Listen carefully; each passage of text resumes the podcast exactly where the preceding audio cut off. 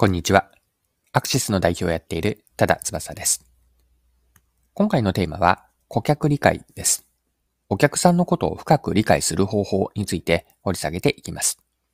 それでは最後までぜひお付き合いください。よろしくお願いします。はい。今回のテーマ、顧客理解なんですが、今回の話をしようと思ったきっかけがある記事を読んだからなんです。記事のタイトルは、経営に LTV を実装する西口和樹氏が語る経営とマーケティングを顧客起点でつなぐ方法。こちら、マーケジンの記事でした。この記事では、西口さんは日本企業での顧客理解への問題意識を挙げています。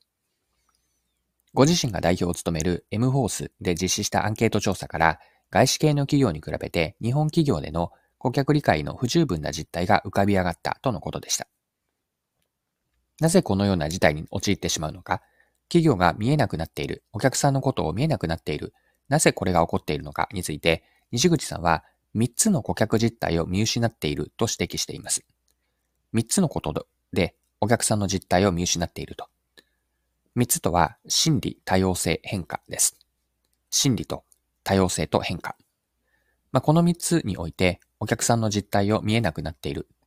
実態が見えなくなっているとのことなんですが、この部分について記事では次のように書かれていたので、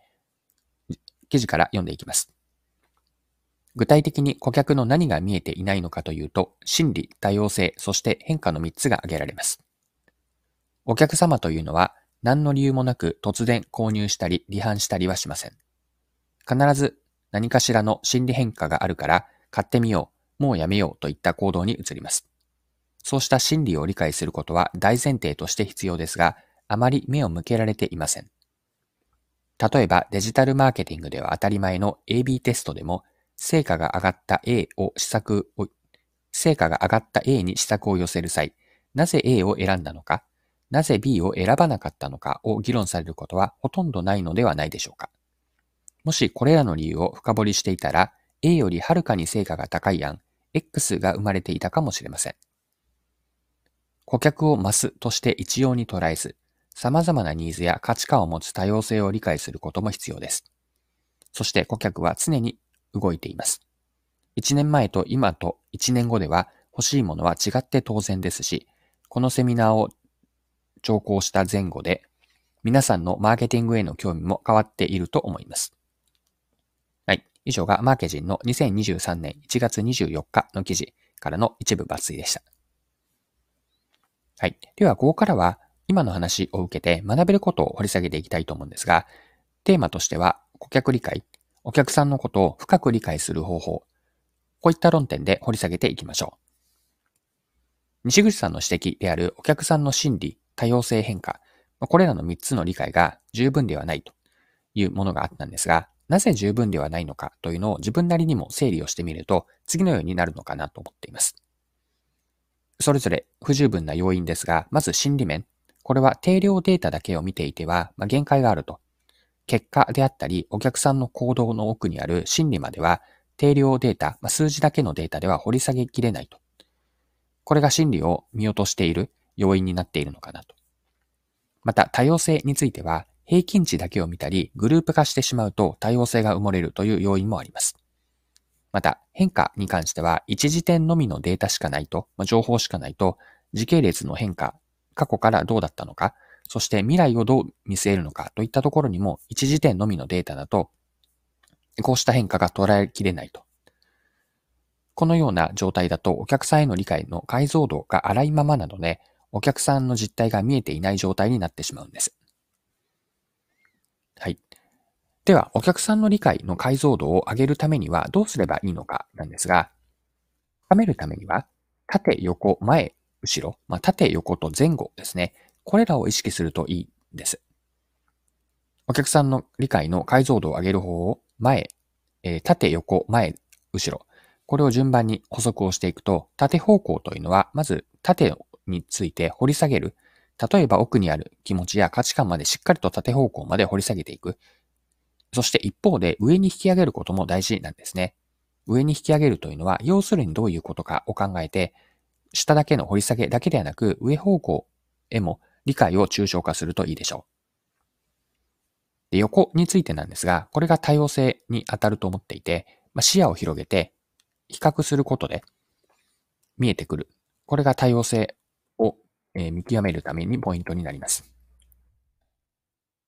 また、前後というのは、時間、時系列、時間軸の話で、過去と比べたり、未来から逆算することで変化を捉えます。まあ、このような縦方向、縦の下と上、横に対して広げていく。そして前後、過去や未来。こうした縦、横、前後ですね。これを意識するといいです。はい。で、マーケティングをやっていく上で忘れないようにしたいのは、お客さんの理解にどこまで行っても終わりがないということなんです。生活者やビジネスの世界は常に変わっているんですね。その環境に身を置く生活者や顧客企業も影響を受けて変わっていきます。もし仮に今の時点でお客さんのことを理解できたとしても、その直後から少しずつでも確実にお客さんは変化していきます。顧客理解ができたと思って、そこでやめてしまうと、お客さんの行動や心理の実態と自分たちの見立てのギャップがお客さんは変わっていくので乖離していくんです。マーケティングはお客さんの理解に始まり、決して完璧になることはないお客さんの理解がずっと続くんですよね。この意味で、マーケティングとは終わりなき顧客理解の旅とこんな表現が当てはまるんです。マーケティングとは終わりなき顧客理解の旅であると。そして今回の内容としてお伝えしたいことは、じゃあ顧客理解をどうやってやるのか。西口さんの言葉を借りれば、心理多様性変化ですし、解像度を上げるためには、心理多様性変化を捉えるためには、縦方向、横へ広げて、そして前後も見ると。こういった意識で顧客理解を深めていくといいです。はい。そろそろクロージングです。今回はお客さんの理解、顧客理解というテーマで見てきました。最後に学びのポイントをもう一度振り返ってまとめておきましょう。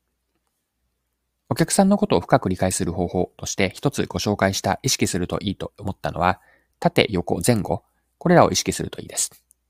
縦は奥にある心理や価値観まで掘り下げて、その理解を引き上げて抽象化する。要するにどういうことかと。これが縦方向になります。横については視野を広げて比較すると。また前後については過去と比べ未来から逆算することで変化を捉えるといいです。生活者や顧客企業って常に変わっていくので、お客さんの理解はどこまで行っても終わりはないんです。マーケティングとは終わりなき顧客理解の旅であると。これも踏まえながらお客さんのことを理解していくといいのかなと思います。はい。今回も貴重なお時間を使って最後までお付き合いいただきありがとうございました。それでは今日も素敵な一日にしていきましょう。